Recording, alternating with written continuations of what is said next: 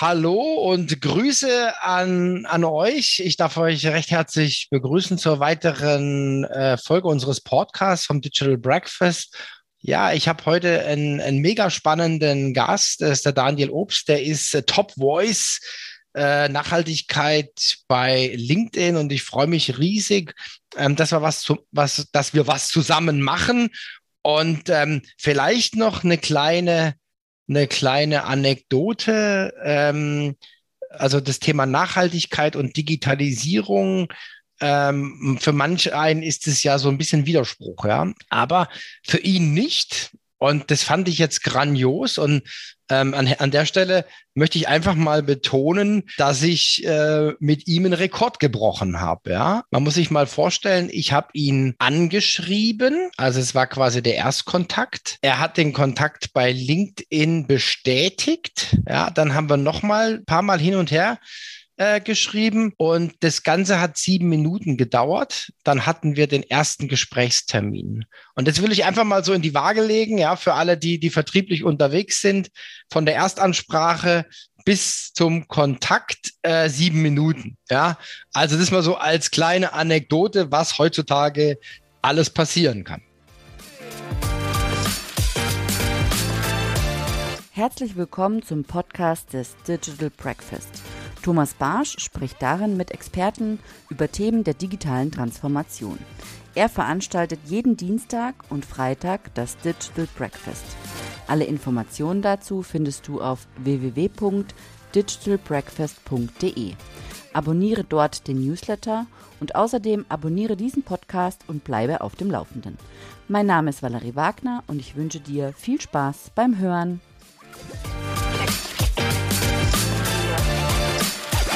Ja, hallo Daniel. Ja, hallo Thomas. Äh, sei gegrüßt, schön, dass du da bist. Ich freue mich, hier zu sein. Wir, äh, also ich fange halt immer so an, ähm, dass ich die Gäste auch mal so ein bisschen selber vorstellen, dass sie einfach mal so ein bisschen erzählen, ähm, ja, wo sie, wo sie herkommen, was sie so machen. Genau, vielleicht startest du einfach mal. Ja, sehr gerne. Also ich bin 39 Jahre alt, äh, habe zwei äh, Kinder, die sind fünf und sieben. Und äh, bevor ich gleich äh, noch mal ein bisschen mehr zu meinem Privatleben erzähle und was mich da motiviert, ähm, vielleicht, äh, was mache ich eigentlich den ganzen Tag? Bei mir dreht sich alles, wie du so schön sagst, um Nachhaltigkeit. Als LinkedIn Top Voice wurde auch honoriert, dass ich seit geraumer Zeit ähm, mich zu dem Thema auch äußere öffentlich. Ich blogge dazu ähm, warum tue ich das? Weil ich mich eben unheimlich wieder mit beschäftige und sehr viel lerne. Und dieses Wissen möchte ich teilen, weil ich glaube, dass äh, es wertvoll ist, äh, dass immer mehr Menschen sich damit äh, beschäftigen und davon erfahren. Und das adressiert sowohl, was kann ich, was kann jeder Mensch persönlich tun im Privatleben, als auch vor allem, und das ist wahrscheinlich der viel größere Hebel, was können Unternehmen tun.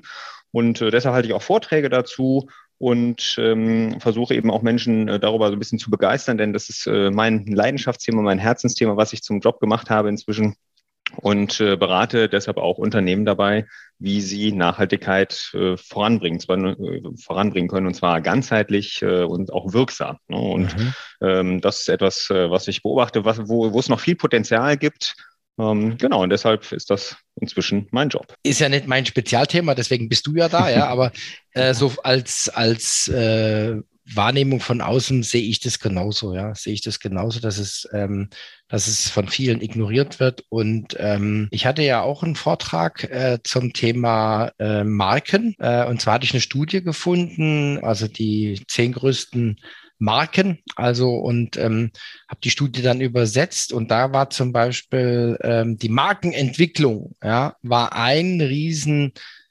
Thema Nachhaltigkeit. Also die Top 10 Marken sind da schon ganz, ganz weit unterwegs, ja, weil sie, mhm. weil sie schon wissen, sie werden sonst ignoriert irgendwann, ja. Und das fand ich ja. schon, fand ich schon beachtlich. Deswegen freue ich mich auch, dass wir jetzt mal äh, in das Thema einsteigen und auch dann das äh, noch weiter verbreiten. Ja, du hast noch gesagt, deine private äh, Motivation. Ja, genau. Vielleicht äh, mal ein bisschen ausholen, äh, denn das, was, was verbindet uns auch, ist eben das Thema Digitalisierung. Ich bin nämlich eigentlich gelernter Informatiker. Ne? Das mhm. ist eigentlich so meine meine Homebase mal gewesen, muss ich inzwischen so ein bisschen sagen. Und natürlich bleibt es die wahrscheinlich für immer auch. Ähm, aber äh, inzwischen ist es eben ein anderes Thema geworden. Nur warum ist das wichtig? Denn äh, das, was ich in den äh, ja schon über 18 Jahren Berufsleben äh, rund um äh, Digitalisierung gelernt habe, in Führungspositionen bei größeren Konzernen, auch Rewe und AXA zuletzt, ist äh, all das, was man für die digitale Transformation brauchte und nach wie vor braucht, nämlich wie bringe ich äh, Menschen dahin, diese äh, tollen digitalen Tools richtig zu nutzen und nebenbei, wie komme ich überhaupt zu den richtigen digitalen Tools, die ich mhm. wirklich brauche für meine mhm. Geschäftsprozesse, was natürlich auch viel mit Strategie zu tun hat das ist alles äh, auch etwas, was wir in der Nachhaltigkeitstransformation, vor der wir jetzt äh, stehen oder in der wir äh, in den Anfängen drin stecken, eben auch brauchen. Und da geht es auch ganz viel um die Frage, was ist eigentlich die richtige Strategie? Wie wird Nachhaltigkeit wirksam und nicht nur ich sag mal, Green, Greenwashing-mäßig äh, ja. als, als Feigenblatt verwendet, sondern wie äh, das auch wirklich eine, eine positive Wirkung entsteht für die Gesellschaft. Mhm. Ähm, wie bringe ich aber auch das an die einzelnen Menschen? Ne? Und das ist eben, äh, sind die Dinge, die ich mitnehme in äh, dieses neue Thema. Und warum beschäftige ich mich überhaupt so viel damit? Äh, da haben meine Kinder natürlich auch was mit zu tun. Ich sage mal, passiv nachhaltig bin ich schon ganz lange. Ich bin also auch schon viele, viele, viele Jahre ähm, Mitglied und Kunde der GLS Gemeinschaftsbank. Das ist ja so quasi die erste Ökobank der Welt, die dieses Thema total auch in, in der Finanzwelt inzwischen auch ziemlich prominent und relativ groß geworden vertreten. Ähm, aber das war eben ganz lange passiv, äh, mein, mein Engagement in Anführungsstrichen. Und Seit äh, tatsächlich muss man sagen Fridays for Future ähm, 2019 ist das bei mir hat sich das verändert äh, und ich bin eben viel aktiver geworden, weil irgendwann äh, wurde mir klar, Moment mal, wie konnte es eigentlich passieren, dass wir und ich auch dieses Thema so völlig aus den Augen verloren hatten? In dem Fall vor allem das Thema Klimaschutz und und besonders diese Dringlichkeit, die da ist. Ne? Also wir, wir haben halt eher zehn nach zwölf und nicht mehr fünf vor zwölf und mhm. noch irgendwie alle Zeit der Welt, sondern es ist eigentlich schon fast zu spät äh, zu spät für was. Das wäre ein Thema für einen eigenen Podcast vielleicht, Thema mhm. 1,5 bis 2 Grad. Aber ähm, da wurde mir so klar, Mensch, ich habe eigene Kinder, die sind fünf und sieben, äh, die, also damals noch, noch zwei Jahre jünger, ähm, die werden irgendwann auch in Fridays for Future Alter sein. Und dann werden die mich fragen, hey, Papa, du wusstest das doch alles. Was mhm. hast du eigentlich dagegen gemacht? Mhm, mh. Und das hat äh, einen Moment gedauert, als, als mir das so klar wurde und ich zum Schluss kam, ja, ich werde denen jetzt nicht nur erzählen, dass ich doch aber irgendwie Ökostromkunde bin und hier bei einer nachhaltigen Bank mein Konto habe. Mhm, das, mhm, das, mhm. das, das kann es nicht sein. Mhm. Wenn das alle für, für uns alle die Antworten sind, ja, dann gute Nacht. Ne? Mhm. Ähm, dann, dann wird das einfach nicht reichen. Und, mhm. und also nicht nur, um meine Kinder zufriedenzustellen, sondern vor allem, äh, um ein vernünftiges Leben äh, in den nächsten Jahrzehnten zu ermöglichen. Und deshalb sind meine Kinder auch äh, ganz wichtig und tatsächlich auch die Fridays for Future Bewegung für mich ganz wichtig, weil das dazu geführt hat, dass ich eben in den aktiven Modus geschaltet habe und gesagt, okay, ich, ich, jetzt möchte ich wirklich was verändern. Und dann haben wir als Familie natürlich äh, das, was man dann typischerweise vielleicht so macht, eben geschaut, was, was können wir tun, wo können wir, ich sag mal, irgendwie äh, Plastik sparen, aber auch was mhm. können wir, äh, brauchen wir wirklich ein Auto? Wir haben inzwischen mhm. tatsächlich kein Auto mehr, mhm. sondern nutzen ganz viel. Wir wohnen so im stadtnahen Bereich, eben Fahrrad, öffentliche Verkehrsmittel, mhm. Carsharing aber auch. Mhm. Ne? Das sind alles so Dinge, die haben von, von Hölzchen auf Stöckchen äh, mich geführt und dann wurde mir irgendwann klar, ja, jetzt tun wir das alles für uns und jetzt? Mhm. Was ist denn jetzt der Hebel? Äh, und so habe ich dann quasi angefangen, darüber zu schreiben, weil mhm. ich gedacht habe, ich, ich habe so viel gelernt, erstmal aus dem Privaten kommend, jetzt möchte ich das mit anderen teilen. Mhm. Und so ist äh, ja, Stück für Stück etwas entstanden, wo ich stehe. Mhm. Also finde ich, finde ich mega spannend. Also ähm, mir geht's ähnlich, muss ich sagen, wobei ich jetzt gestehen muss, ich bin noch, bin noch im gewissen passiven Modus, wobei äh, dadurch, dass wir jetzt eine Serie auflegen zu dem, zu dem äh, Thema, äh, bin ich vielleicht ein bisschen, also soll, will mich jetzt nicht rausreden, aber vielleicht ein bisschen aktiv, aber mein mein Sohn ist neulich nach Hause gekommen und hat gesagt, Papa, warum haben wir eigentlich noch einen Verbrennungsmotor als Auto? Ja. Also mhm. der ist jetzt acht geworden, ja, äh, ist technisch sehr, sehr was, äh, versiert und so weiter, ja. Und äh, der kommt mit solchen Themen nach Hause, ja. Mhm. Ja. Und er ist dann auch noch sehr, sehr naturverliebt, ja, also Bäume, Pflanzen und so weiter. Also da weht uns schon der Wind äh, ins Gesicht zu Hause, ja, was, mhm. was, was die Sachen angeht, ja. Und, und, von daher sind wir auch, sind wir auch äh, da mittendrin und das ist ein schöner Spruch, wir haben nur eine Welt, ja. Und da ist ja die Frage, äh, wenn dann irgendwann kommt, Papa, wie hast du, wie hast du denn äh, die Welt hinterlassen für mich, ja? Mhm. ja. Also das sind ja so die, äh, die, die Argumente, ja. Also pff, war schon, schon äh, harter Tobak und Ja, und durch die, durch die Bewegung ist es natürlich auch äh, in die Wahrnehmung gerückt. Ja, das war ja auch, fand ich auch außer, außergewöhnlich, ja, dass die Jungen jetzt auf die Straße gegangen sind oder auf die Straße gehen und da einfach mal jetzt mal ein bisschen auf den Putz hauen. Ja, mhm, also die ja. Generationen davor haben halt, äh, ich sag jetzt mal, das irgendwie hingenommen. Ja, und ähm, also, dass da jetzt so ein, so ein Bewusstsein entstanden ist. Ja, und also eins ist auch klar, ja, wenn man jetzt mal die großen Unternehmen anschaut, äh, sie haben es zumindest mal in der Wahrnehmung, ja, ob sie es schon, schon angepackt haben, aber ich glaube, dass sich so die, die Top-Unternehmen, also auch in Deutschland, also nicht nur weltweit, sondern in Deutschland, dass die sich das sehr, sehr intensiv mit auseinandersetzen, ja, mhm. äh, weil sie genau merken, ähm, will man bei einem nicht haltigen Unternehmen in, Stutt äh, in, in, Zukunft noch einkaufen. Ja? Da verändert sich unheimlich viel. Es gibt ähm, äh, auch äh, es gibt im Klima ja zum Beispiel diese Kipppunkte, ne? wenn der Permafrostboden auftaut äh, oder eben mhm. der Amazonas-Regenwald äh, irgendwie äh, zu sehr geschwächt wird, dann kippt das äh, Klima quasi, dann, äh, dann erreichen wir da neue ähm, neue äh, Temperaturrekorde und äh, klimatische Veränderungen. So gibt es auch äh, sozial, soziale Kipppunkte. Das finde ich ganz spannend. Ähm, und es gibt äh, zum Beispiel eben auch eine ähm, Studie äh, des Potsdam Instituts für Klimafolgenforschung, die eben auch soziale Kipppunkte äh, sich vorgenommen haben in den letzten Jahrzehnten. Und die haben eben erkannt, dass das Thema Nachhaltigkeit inzwischen an einem sozialen Kipppunkt angekommen ist, also einen so breiten Konsens in der Gesellschaft beginnt zu genießen, dass es eben äh, dass wie äh, die großen Beratungshäuser dieser Welt, dass es eben zum Megatrend wird quasi, mhm. ähm, dass es eben nicht mehr so, so ein Nischen-Öko-Dasein äh, eines grünen Themas ist, wo es äh, vielleicht so ein bisschen herkommt, äh, leider in Anführungsstrichen, ähm, sondern inzwischen in der äh, breiten Bevölkerung große Akzeptanz genießen. Das äußert mhm. sich zum Beispiel auch in Umfragen, äh, dass äh, drei Viertel der Deutschen sagen, dass ihnen nachhaltiger Lebensstil wichtig oder sogar sehr wichtig ist. Mhm. mhm dass sich das mhm. noch nicht im täglichen Verhalten so eins zu eins umsetzt. Äh, das ist äh, einerseits schade, aber andererseits ganz menschlich. Ne? Das mhm. ist auch ganz, ganz normal.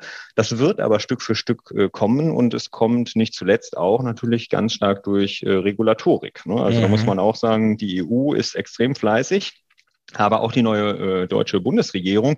Denn wenn man sich, ich weiß nicht, ob du das äh, dir mal den Koalitionsvertrag angeschaut hast, ist ja ein äh, relativ langes Papier mit 178 Seiten und man findet dort tatsächlich 102 Mal das Wort nachhaltig. Mhm. 102 Mal in dem mhm, Koalitionsvertrag. Mhm, das Wort, was am häufigsten auftaucht, ist übrigens äh, witzigerweise, passt zu uns, das Thema digital. Ja. Mhm. Das taucht noch häufiger auf und das ist auch vielleicht berechtigt, aber es ist schon äh, beachtlich, äh, dass äh, dieses Wort so häufig in einem Vertrag auftaucht und sogar die Unterschrift zu der Überschrift Mehr Fortschritt wagen des Koalitionsvertrages lautet Bündnis für Freiheit, Gerechtigkeit und Nachhaltigkeit. Mhm. Und äh, warum erwähne ich das? Äh, ich will keine Werbung für diese Bundesregierung machen, sondern ich sage, da wird jetzt ein neuer Zeitgeist, äh, auch eben bei uns in Deutschland in der Bundesregierung und nicht nur bei der EU. Äh, und das bedeutet, wir alle äh, müssen uns äh, da ein Stück weit verändern. Und äh, es ist natürlich, wie du eben sagtest, harter Tobak. Wir haben alle irgendwie in der Vergangenheit Dinge äh, unter äh, neuen Erkenntnissen vielleicht nicht richtig gemacht. Ich zum Beispiel habe auch äh, viele, viele Jahre für BP gearbeitet, ein Mineralölkonzern mhm. äh, bekanntermaßen, und bin darauf jetzt äh, so rückblickend natürlich überhaupt nicht stolz. Dass ich so denke, jo, ich war quasi noch ein Teil des Problems, wenn man so möchte. Ähm, äh, das ist natürlich nicht schön, sich das einzugestehen wenn wir aber ehrlich mit uns selbst sind, geht das jedem von uns so. Äh, wer, wer ist jetzt schon nachhaltig perfekt? Ne? Und mhm. welches Unternehmen ist schon nachhaltig äh, perfekt? Kann, kann man ja äh, kaum sein, auch in dieser Welt äh, kaum sein bisher. Und das ist eben das, wo wir jetzt alle irgendwie auf einem unterschiedlichen Punkt dieser Nachhaltigkeitsreise stehen. Die einen ein bisschen weiter vorne quasi, schon ein bisschen weiter fortgeschritten, die anderen ein bisschen weiter hinten. Und äh, uns jetzt äh, fragen müssen, okay, wo stehe ich eigentlich heute und wie komme ich jetzt von da aus äh, weg? Wie, wie, wie kann ich mich entwickeln, äh, die Transformation unterstützen, mitgehen und äh, ein, ein Stück nachhaltiger werden mhm. als Privatmensch, mhm. als Unternehmen, mhm. als Organisation und äh, wie gesagt, da tut sich jede Menge in der Gesellschaft, aber auch eben bei Finanzinstituten, die durch Regulatorik gezwungen werden, jetzt auch zukünftig mehr bei Unternehmen hinzuschauen. Also bin ich, bin ich sehr gespannt. Wir haben ja mehr vor. Wir haben ja auch das Digital Breakfast am 22. Februar, wo du dann live und in Farbe äh, auch dann mal was äh, uns was erzählen wirst. Und vielleicht mal zum, steigen wir mal so in, in, das, in das Thema ein. Wir haben ja, so gelingt die Transformation zum nachhaltigen Unternehmen. Kannst du da ein bisschen ein bisschen was anteasern, ja. Also wir wollen ja nicht alles verraten, aber kannst du da ein bisschen was anteasern? Und zwar, also das war die erste Frage und ich, ich weiß, man soll es nicht unbedingt machen, zwei Fragen hintereinander stellen. Ich mache es jetzt trotzdem. Und das zweite war, zweite Frage war, da haben wir im Vorgespräch drüber gesprochen, was du unter Nachhaltigkeit verstehst. Mhm. Ja, du hast gesagt, ja. es ist eben nicht nur Klimaschutz, sondern es sind noch ein paar andere Themen. Also mhm. die zwei Sachen würden mich noch brennend interessieren. Ja, sehr gerne. Erstmal, äh, ich danke äh, für die Einladung überhaupt hierhin und auch für den 22. Februar. Ich freue mich da total drauf, äh, darüber zu sprechen, denn das ist eben das, was mir auch viel Spaß macht, dieses, äh, diese Dinge zu teilen mit anderen. Denn ich glaube, wir haben unheimlich viele Lösungen schon. Wir müssten sie nur mal äh, wissen und somit anwenden äh, und viele Menschen wissen einfach gar nicht, welche fantastischen Lösungen es gibt. Und dass Nachhaltigkeit im Übrigen äh, nicht viel, sicherlich manchmal, aber nicht viel mit Verzicht zu tun hat, sondern Dinge einfach anders zu machen mhm. und äh, dadurch äh, ein Stück weit nachhaltiger zu sein, eben weniger einen negativen Fußabdruck zu hinterlassen und lieber etwas Positives äh, zu bewirken. Und das ist in der Regel einfach nur anders und bedeutet nicht, dass ich äh, plötzlich nichts mehr darf. Ne? Mhm. Ähm, und das, das versuche ich eben auch über meine Vorträge und auch eben im Februar gerne äh, bei dir im Digital Breakfast ein bisschen zu vermitteln zu deinen zwei Fragen. Äh, ich fange vielleicht mal in umgekehrter Reihenfolge mhm. an, äh, weil mir das ganz wichtig ist, ähm, wenn ich darf, Nachhaltigkeit erstmal zu erklären, denn das ist natürlich auch ein viel verwendetes Wort, äh, was eben auch ne, besagter Megatrend, was versteht man eigentlich darunter? Und ich würde mal vermuten, wenn man jetzt zehn Menschen da im Raum hätte und die sind alle vielleicht keine Nachhaltigkeitsexperten, hätte man zehn verschiedene Definitionen, wenn man sie fragt, was sie darunter mhm. verstehen. Ganz klassisch kommt es ja eigentlich aus der Forstwirtschaft und meint eben ne, dieses, ich nutze nicht mehr aus dem System, wie äh, das System äh, regeneriert quasi, mhm. sodass kein dauerhafter Schaden entsteht. Und dann gibt's auch noch so ganz klassisch diese drei Säulen, Ökologie, Soziales, Ökonomie. Ähm, wenn ich davon rede, dann baue ich darauf auf und äh, nutze das, äh, was wir eigentlich als größten gemeinsamen Nenner auf der Welt äh, zu dem Thema haben. Das sind nämlich die Sustainable Development Goals, mhm. die äh, Ziele für nachhaltige Entwicklung, die 17, die es da gibt, ähm, die von der UN, der Weltstaatengemeinschaft, somit 2015 definiert wurden. Und da wurde eben gesagt, hey, das sind die Dinge, die wir als sehr erstrebenswert für die Weltgemeinschaft halten, dass wir beispielsweise äh, eben äh, keinen Hunger und keine Armut mehr in der Welt haben bis 2030. Darauf sind die ursprünglich angelegt. Dass wir hochwertige Bildung, Geschlechtergleichheit äh, sicherstellen, aber auch bezahlbare und saubere Energie, Leben unter Wasser und Leben an Land fördern und so weiter und so weiter. Und das ist im Prinzip, äh, glaube ich, Nachhaltigkeit, denn ähm, damit komme ich jetzt zu der, zu der ersten Frage von mhm. dir.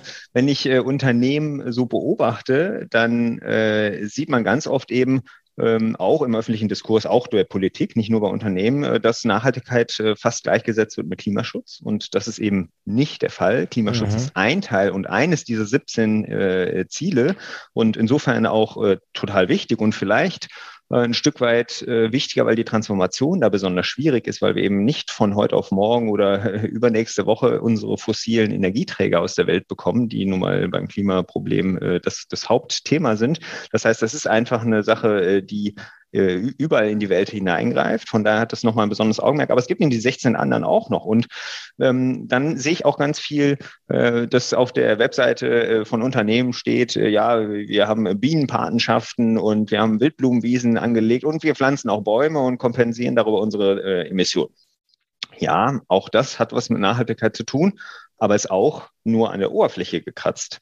Denn wenn, die, äh, die, wenn sich die meisten Unternehmen mal ihr Geschäftsmodell anschauen, dann ist es für die allerwenigsten Unternehmen äh, der große Hebel. Ja? Also Bienchen, Blümchen und Blümchen, äh, Bäumchen, sage ich dann immer so schön, ist äh, für die wenigsten Unternehmen das, wo sie besonders großen Fußabdruck hätten, es sei denn, sind in der Landwirtschaft. Und für viele äh, ist das somit, ja, was eigentlich? Ein Aushängeschild vielleicht ist es ein Trend, weil das viele im Moment machen und weil das auch, um ehrlich zu sein, natürlich ganz tolle Dinge sind, diese Sachen zu tun. Ne? Also ich will das überhaupt nicht kleinreden, aber es ist eben nur ein klitzekleiner Teil von Nachhaltigkeit und in der Regel nicht das, was die meisten Unternehmen wirklich äh, eben beeinflussen können ähm, als größten Hebel in ihrem Geschäftsmodell. So und dann kommen wir eben zu dem, was, äh, wie, wie die Transformation wirklich gelingt. Und das hat eben ganz viel zu tun mit der Frage, ja, was ist eigentlich meine Strategie? in Sachen Nachhaltigkeit. Ne? Mhm. Und das sind genau die Dinge, von denen ich gerade komme, nämlich mich zu fragen, was ist eigentlich das, was mir am meisten hilft, um wirksam Nachhaltigkeit in mein Unternehmen zu bringen. Und das ist eben, wie gesagt, selten Bienchen, Blümchen und Bäumchen, sondern eben vielmehr, je nachdem, was für ein Unternehmen ich bin, ob ich Dienstleistungen oder Produkte äh, herstelle oder anbiete, ähm, ob ich eine Produktionsstraße habe, ob ich Lieferketten habe, da in meinem Geschäftsmodell muss ich anfangen zu suchen, was die wirksamen Hebel sind. Deswegen ist eben ganz viel die Frage, äh, ne, wo will ich eigentlich hin? Warum will ich dahin? Denn äh, äh, wenn ich Unternehmen eben mir anschaue und frage, ja, warum tut ihr eigentlich das, was ihr gerade tut in Sachen Nachhaltigkeit?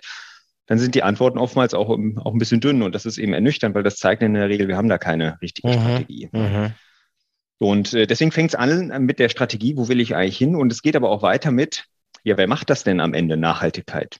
Und dann mhm. gewinnt man manchmal den Eindruck, man sieht äh, auch jede Menge dieser Stellen ausgeschrieben. Das ist irgendwo auch gut, dass die Nachhaltigkeitsmanager und Nachhaltigkeitsmanagerinnen gesucht werden ähm, die das dann tun sollen. Äh, so scheint es und das scheint auch in der Kommunikation manchmal so. Äh, aber das ist natürlich äh, irgendwie zu kurz gesprungen, wenn man das glaubt. Denn Nachhaltigkeit ist das, was im täglichen Handeln eines jeden Einzelnen stattfindet. Mhm. Und das ist nicht nur bei uns zu Hause so, sondern es ist eben auch im Unternehmen so.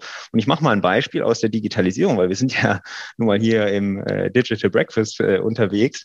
Ähm, denn äh, bei der Digitalisierung ist es so, da kann man sich verschiedene Statistiken zu dem Thema beispielsweise mal anschauen. Äh, und ich bringe mal zwei Beispiele. Das eine ist, ähm, es gibt eine Studie, die sagt, dass 80 Prozent aller digitalen Daten nach erstmaliger Speicherung nie wieder verwendet werden.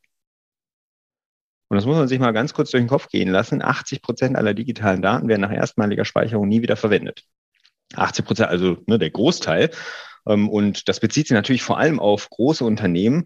Und äh, ich komme aus großen Unternehmen und weiß, äh, dass das äh, durchaus realistisch ist oder zumindest nicht unrealistisch, denn äh, wenn man sich eben jetzt gerade auch mal die äh, neuesten Trends der letzten Jahre anschaut, wo eben alles in die Cloud wandert und äh, über Microsoft Teams und ähnliches organisiert wird, da sind eben jede Menge äh, Datenfriedhöfe entstanden, die für Projektzeitraume kurzzeitig genutzt wurden und danach nicht mehr und äh, oftmals eben vielleicht sogar eine Datei nur ein einziges Mal, wie diese Statistik eben sagt. Und jetzt liegen die eben da. Die liegen irgendwo und die müssen natürlich gespeichert werden. Ja, Speicherplatz kostet nicht mehr viel Geld im ökonomischen Sinne, aber Speicherplatz braucht Ressourcen. Mhm. Die Festplatten, wo diese Dinge gespeichert werden, mussten irgendwann mal hergestellt werden. Die Server müssen betrieben werden, die brauchen Energie und erzeugen Emissionen. Äh, über die Cloud äh, und, und äh, Datenverbindung wird es ständig übertragen. Das heißt, wir haben andauernd eben an der Stelle einen ökologischen Fußabdruck, wenn man so möchte. Und die Frage ist eben, wem ist das eigentlich bewusst? Den Leuten in der IT, ist denen das klar? Haben die sich eigentlich schon mal gefragt, wie es mit datensparsamen Anwendungen, datensparsamen Websites aussieht? Wie kann ich meine äh, Anwendung nicht nur ergonomisch machen, in dem Sinne, dass, dass die Anwender sie auch gut äh, verwenden können, sondern eben auch nachhaltig, in dem Sinne, dass sie möglichst zum Beispiel datensparsam sind. Habe ich überhaupt ein Konzept, mich zu fragen, wie werden die Daten einmal oder mehrfach gebraucht? Müssen sie äh, x-mal gebackupt werden und so mhm. weiter? Ne?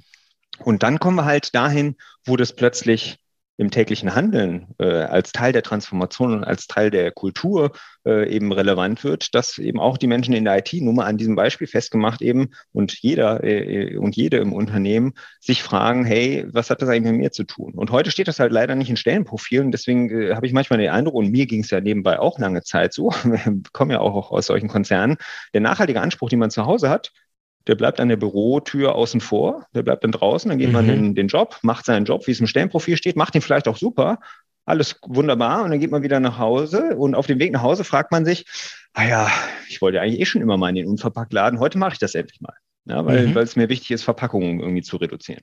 Und das ist irgendwie so ein bisschen schizophren manchmal. Warum tue ich das im Privaten? Habe da irgendwie einen Anspruch, möchte Dinge verändern. Klappt vielleicht noch nicht immer so gut, wie ich gerne möchte, aber möchte Dinge verändern und im Job spielt das keine Rolle. Und das ist eben auch ein Teil dieser Transformation, dass ich das in die Köpfe der Menschen bringe, dass es plötzlich äh, mir wichtig ist als Unternehmen, auch als Teil eines jeden Jobs, ob ich im Controlling bin, in der Produktion, im Einkauf und ähnlichem, dass ich Nachhaltigkeit mitdenke. Mhm. Also dein Beispiel mit den, mit den Daten finde ich äh, grandios, vor allen Dingen ähm, ich habe jetzt keine, keine konkreten Zahlen im Kopf, aber ich weiß gar nicht, wie viel, wie, wie lange es dauert, bis sich der Datenbestand, den wir produzieren, verdoppelt. Ja, mhm. so, das sind ja irgendwie Monate. Ja, also mhm. das heißt, die alle Daten auf der Welt verdoppeln sich alle paar Monate. Ja, vielleicht recherchiere ich das mal bis, bis zu dem ja. 22. Und wenn ich dann überlege, von dem, was sich da verdoppelt, ja, 80 äh, Prozent, ganz flapsig ja. ausgedruckt, ist für die Tonne, ja, ja. das ist schon äh, unglaublich, ja. Also, dass wir einfach so viel Daten produzieren. Und ich gehe jetzt mal einen Schritt weiter, also jetzt mal so ein bisschen eine andere Perspektive, weil es mir gerade so einfällt. Jetzt gucken wir uns mal die ganzen IoT-Geschichten an. Mhm also Smart Home und so weiter, die ja nochmal unendlich mehr Dinge produzieren, die irgendwo abgespeichert werden. Ja, und ich habe so eine Zahl im Kopf ähm, von den von den Telekommunikationsunternehmen, die jetzt äh, klassisch äh, sind, ist, sind wir irgendwie bei 1,8 SIM-Karten. Mhm. Und äh, du lachst, du kennst vielleicht auch die Zahl. Die gehen davon aus, ähm, dass man auf den äh, durch das ganze Thema IoT und was es alles so geben wird, wird man pro Person so auf 30 Karten kommen. Jetzt überleg mhm. dir mal, was das heißt. Ja, also wenn einer äh, Verfünfzehnfachung der SIM-Karten, Verfünfzehnfachung der Daten, des Datentransfer. Da gibt es dann vielleicht neue äh, neue Technologien, ja. Für IoT gibt's ja das Narrowband oder so, ja, das sind halt andere, aber trotzdem, trotzdem äh, wird da was bewegt, trotzdem äh, werden dann neue Daten produziert und das heißt dann auch, okay, paar Festplatten mehr, paar Server mehr, mhm. paar Klimageräte mehr reinstellen und so weiter. Also das äh, multipliziert sich ja dann auch, ja. Ja, definitiv. Ähm, deswegen ist äh, tatsächlich der, der Fußabdruck von, äh, digital, von der digitalen Welt ziemlich groß inzwischen, also auch was Emissionen angeht. Äh, und auf der anderen Seite, das ist die eine äh, Seite, und da gilt es sicherlich zu schauen, äh, ne, wie kann ich über Stichwort Datensparsamkeit von eben mit dem Beispiel da auch effizienter sein und somit ressourcenschonender sein. Aber und auf der anderen Seite muss man natürlich auch ganz klar sagen, ohne digitale Lösungen würden wir diese Herausforderungen, vor denen wir mhm. da jetzt stehen, in Sachen Klimaschutz und Nachhaltigkeit auch gar nicht bewältigen können. Ne?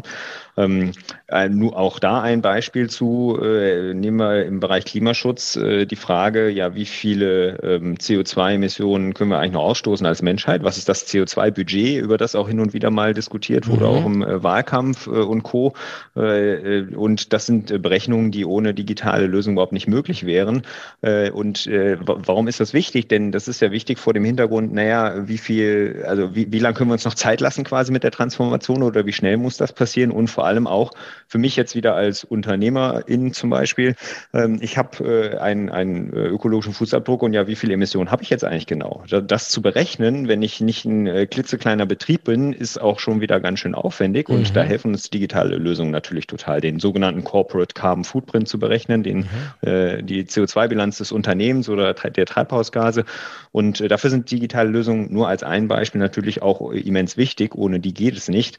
Ähm, von daher, das ist so ein bisschen die Zweischneidigkeit äh, bei den digitalen Dingen. Mhm. Ähm, und deswegen ist so ein bisschen mein, mein Credo, dass wir so selbstverständlich wie äh, irgendwie unsere, unsere Handys und all die digitalen Lösungen, ich meine, wo immer wir uns quasi im Alltag hinbewegen, fast überall sind digitale Lösungen inzwischen, mhm. äh, dass so selbstverständlich wie das geworden ist, so mhm. selbstverständlich sollte auch Nachhaltigkeit und nachhaltiges Handeln, nachhaltiges Denken mhm. werden. Mhm. Ne? Denn wenn wir mal zurückspulen, ich weiß nicht, das erste iPhone äh, als äh, das Smartphone, äh, was, was äh, ein Stück weit die Welt vielleicht verändert hat, kam vor, keine Ahnung, 13 Jahren oder sowas ungefähr raus. 14, 2007, 14, ja. Mhm. Ja, ne? Äh, davor, wenn man sich diese Zeit nochmal äh, vorstellt, war vieles irgendwie anders, als es heute ist. Das heißt, in, innerhalb dieser relativ kurzen Zeit, 10 bis 15 Jahre, hat sich das unfassbar verändert. Nur an diesem Beispiel auch wieder festgemacht. Und so ähnlich äh, wünschte ich mir das auch für Nachhaltigkeit, vielleicht noch einen mhm. Ticken schneller sogar, mhm. Mhm. Äh, dass das so selbstverständlich wird in unserem Handeln. Denn das ist auch überall, ne? egal in welchem Job ich bin, in welchem äh, Lebensabschnitt ich mich befinde, wo ich hinschaue in meinem äh, Haushalt, überall kann ich äh, auch in Sachen Nachhaltigkeit mitdenken. Gerade fällt mir noch was ein. Ähm, weißt du, wie viele iPhones verkauft wurden? Von seit 2007? Nee. Was schätzt du? Nee, weiß ich nicht. Boah, äh, keine Ahnung, äh, wahrscheinlich irgendwie äh, drei Milliarden, ich weiß nicht. Ah, das ist drei Milliarden schon sehr euphorisch. Also wir haben jetzt äh, Q4, Q4 dieses Jahr ist noch nicht dabei, aber ähm, bis Q3 waren es über zwei Milliarden. Über zwei Milliarden. Wahnsinn. Also über zwei Millionen I äh, iPhones äh, wurden verkauft, ja. ja. ja. Ähm, also auch ein, ein ja, vor allen Dingen, da habe ich jetzt auch ein bisschen schlechtes Gewissen, weil äh, ich glaube, fünf oder sechs äh, gehen auf meine Kappe. Hm. Ja, also ja, bei, bei, wem äh, nicht? Ja, also das hm. ist äh, halt irgendwie so, hat sich so ein bisschen so auch eingebürgert, ja, und, und ähm, ich glaube auch, das ist noch ein, ein, Thema. Ich hatte vor Jahren mal mit einem ITler zu tun, der hatte so, ein, so eine Idee und hat gesagt, Mensch, warum brauchen wir immer neue Rechner? Weil es gibt einfach äh, Dinge in dem, in dem PC, die man weiterverwenden kann, also zum Beispiel das Netzteil, ja. Und äh, warum macht man dann nicht irgendwie so ein Modulsystem, dass man halt nur mhm. das dann, nur das äh, austauscht, was man braucht, ja. Ähm, geht dann wahrscheinlich auch in, in ein paar Lebenszyklen oder ein, zwei Lebenszyklen, mhm. ja, weil dann halt dann doch, äh, vielleicht ist es dann auch, ähm, ist das Netzteil dann einfach, braucht das alte dann zu viel Strom und so weiter, aber zumindest mal das, die Denke, die Denke so zu überlegen, ähm, ja. fand ich, fand ich schon hochinteressant, ja. Also und, und äh, das gibt es ja inzwischen auch im Markt immer mehr. Ne? Ähm, mhm. äh, wenn man sich zum Beispiel äh, den, die deutsche Firma Shift anguckt, äh, ohne jetzt Werbung machen zu wollen, aber die haben genau diesen modularen Ansatz äh, eben äh, umgesetzt. Es gibt das Shift Phone, die mhm. eben sagen wir im Prinzip jede Komponente daraus ist leicht austauschbar und somit auch upgradebar zum Beispiel. Mhm. Das heißt, ich muss nicht immer das ganze Handy tauschen, wenn ich irgendwie ein Upgrade vom Arbeitsspeicher oder Prozessor oder sowas machen will, ähm, bis bis hin zu die Frage, ja, was machen wir denn mit den alten Teilen? Äh, ne, wie, äh, dann kommen wir so langsam in Richtung Kreislaufwirtschaft, äh, mhm. äh, Circular Economy. Äh, wie, wie, gehen wir mit den alten Teilen um? Können wir die, äh, denen ein zweites Leben an einer anderen Stelle in einem älteren Gerät äh, schenken, äh, was dann refurbished zum Beispiel für Schulen oder sowas verwendet wird? Gerade bei PCs ist das sicherlich ein großes Thema.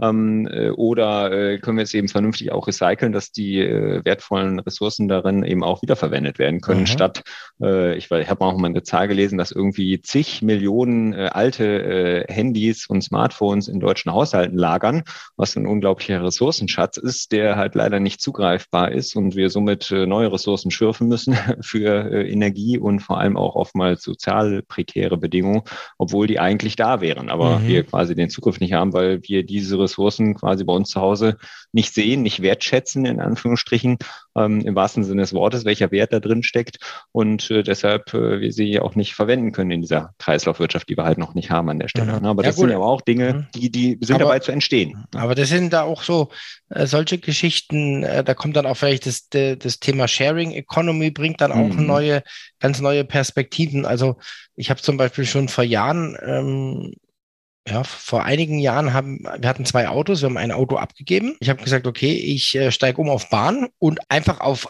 andere Mobilitätskonzepte, Blablacar, Flixbus, Taxi, auch äh, ja, also äh, alle Methoden, die es so gibt, ja, und das hat uns hat uns also erstens viel Geld gespart, ja, muss muss mhm. man sagen, und zum zweiten äh, war es natürlich auch ja vielleicht äh, umweltschonender, ja, als als als was anderes. Und das das geht ja weiter, ja, also das ist einfach auch so dieses, dieses Mindset, ja. Es muss nicht jeder eine Schlagbohrmaschine haben. Wenn die halt äh, von, von 365 Tagen äh, 364 Tage im Schrank liegt, ja, dann ist das absoluter Quatsch, ja. Und da Absolut, entwickeln sich ja. ja auch so Plattformen, so Nachbarschaftsaustausch.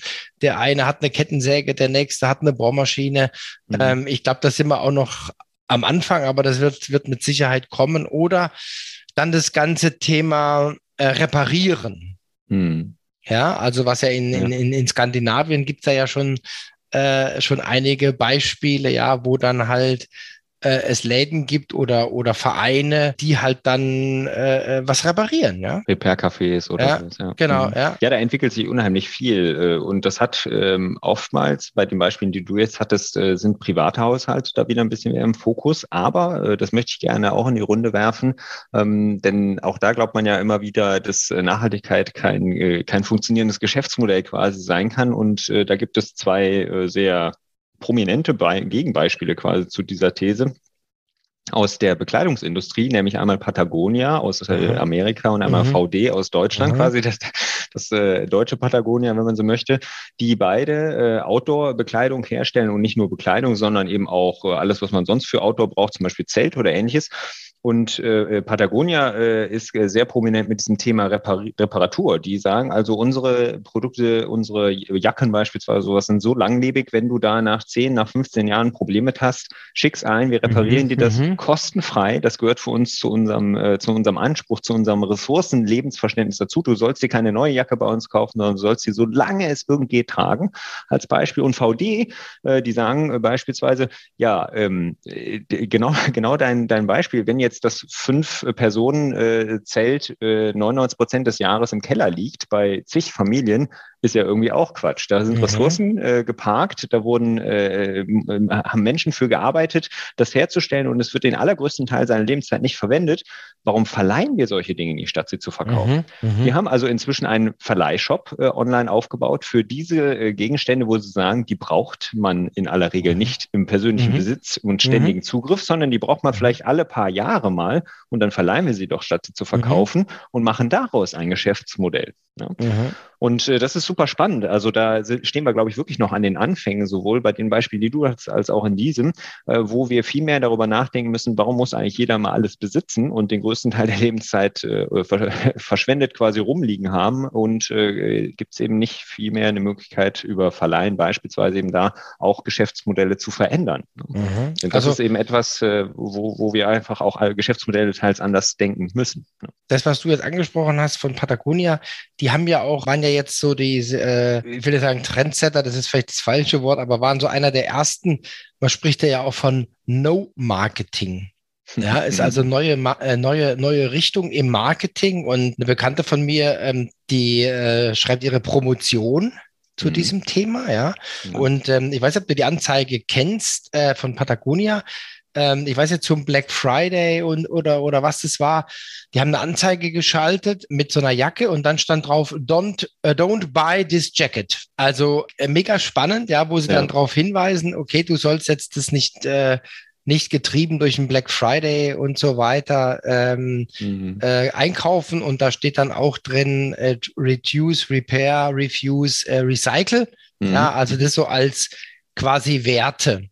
Ja, und äh, also ich denke, da wird, da wird sich schon noch, die sind ja jetzt natürlich äh, wirklich ganz, ganz weit vorne. VD dann in Deutschland, ja, haben das aufgegriffen. Ich habe da auch nur mal so eine so eine Subline äh, gelesen, dass die da auch mega erfolgreich unterwegs sind. Mhm. Ja, auch im getrieben äh, durch, durch, durch die Pandemie, die wir gerade haben, ja, ja. Äh, ist da eigentlich sehr, sehr viel passiert, ja. Ja, und da gibt es viele Beispiele, ähm, wo sich da einiges tut. Ne? Also äh, ich muss spontan äh, übrigens ähm, ich weiß gar nicht, warum, äh, welches deiner Worte äh, das getriggert hat, aber ich muss spontan an die, an meinen, meinen alten Arbeitgeber äh, AXA denken und die Versicherungsbranche, ähm, die für sich auch äh, festgestellt haben, Mensch, äh, wir haben noch einen gigantischen Hebel äh, und jetzt äh, bin ich mal gespannt, was würdest du denn schätzen, was so die Summe aller Kapitalanlagen der deutschen Versicherer in Deutschland nur äh, ist? Was, was haben die so an Vermögen, was die verwalten? Boah.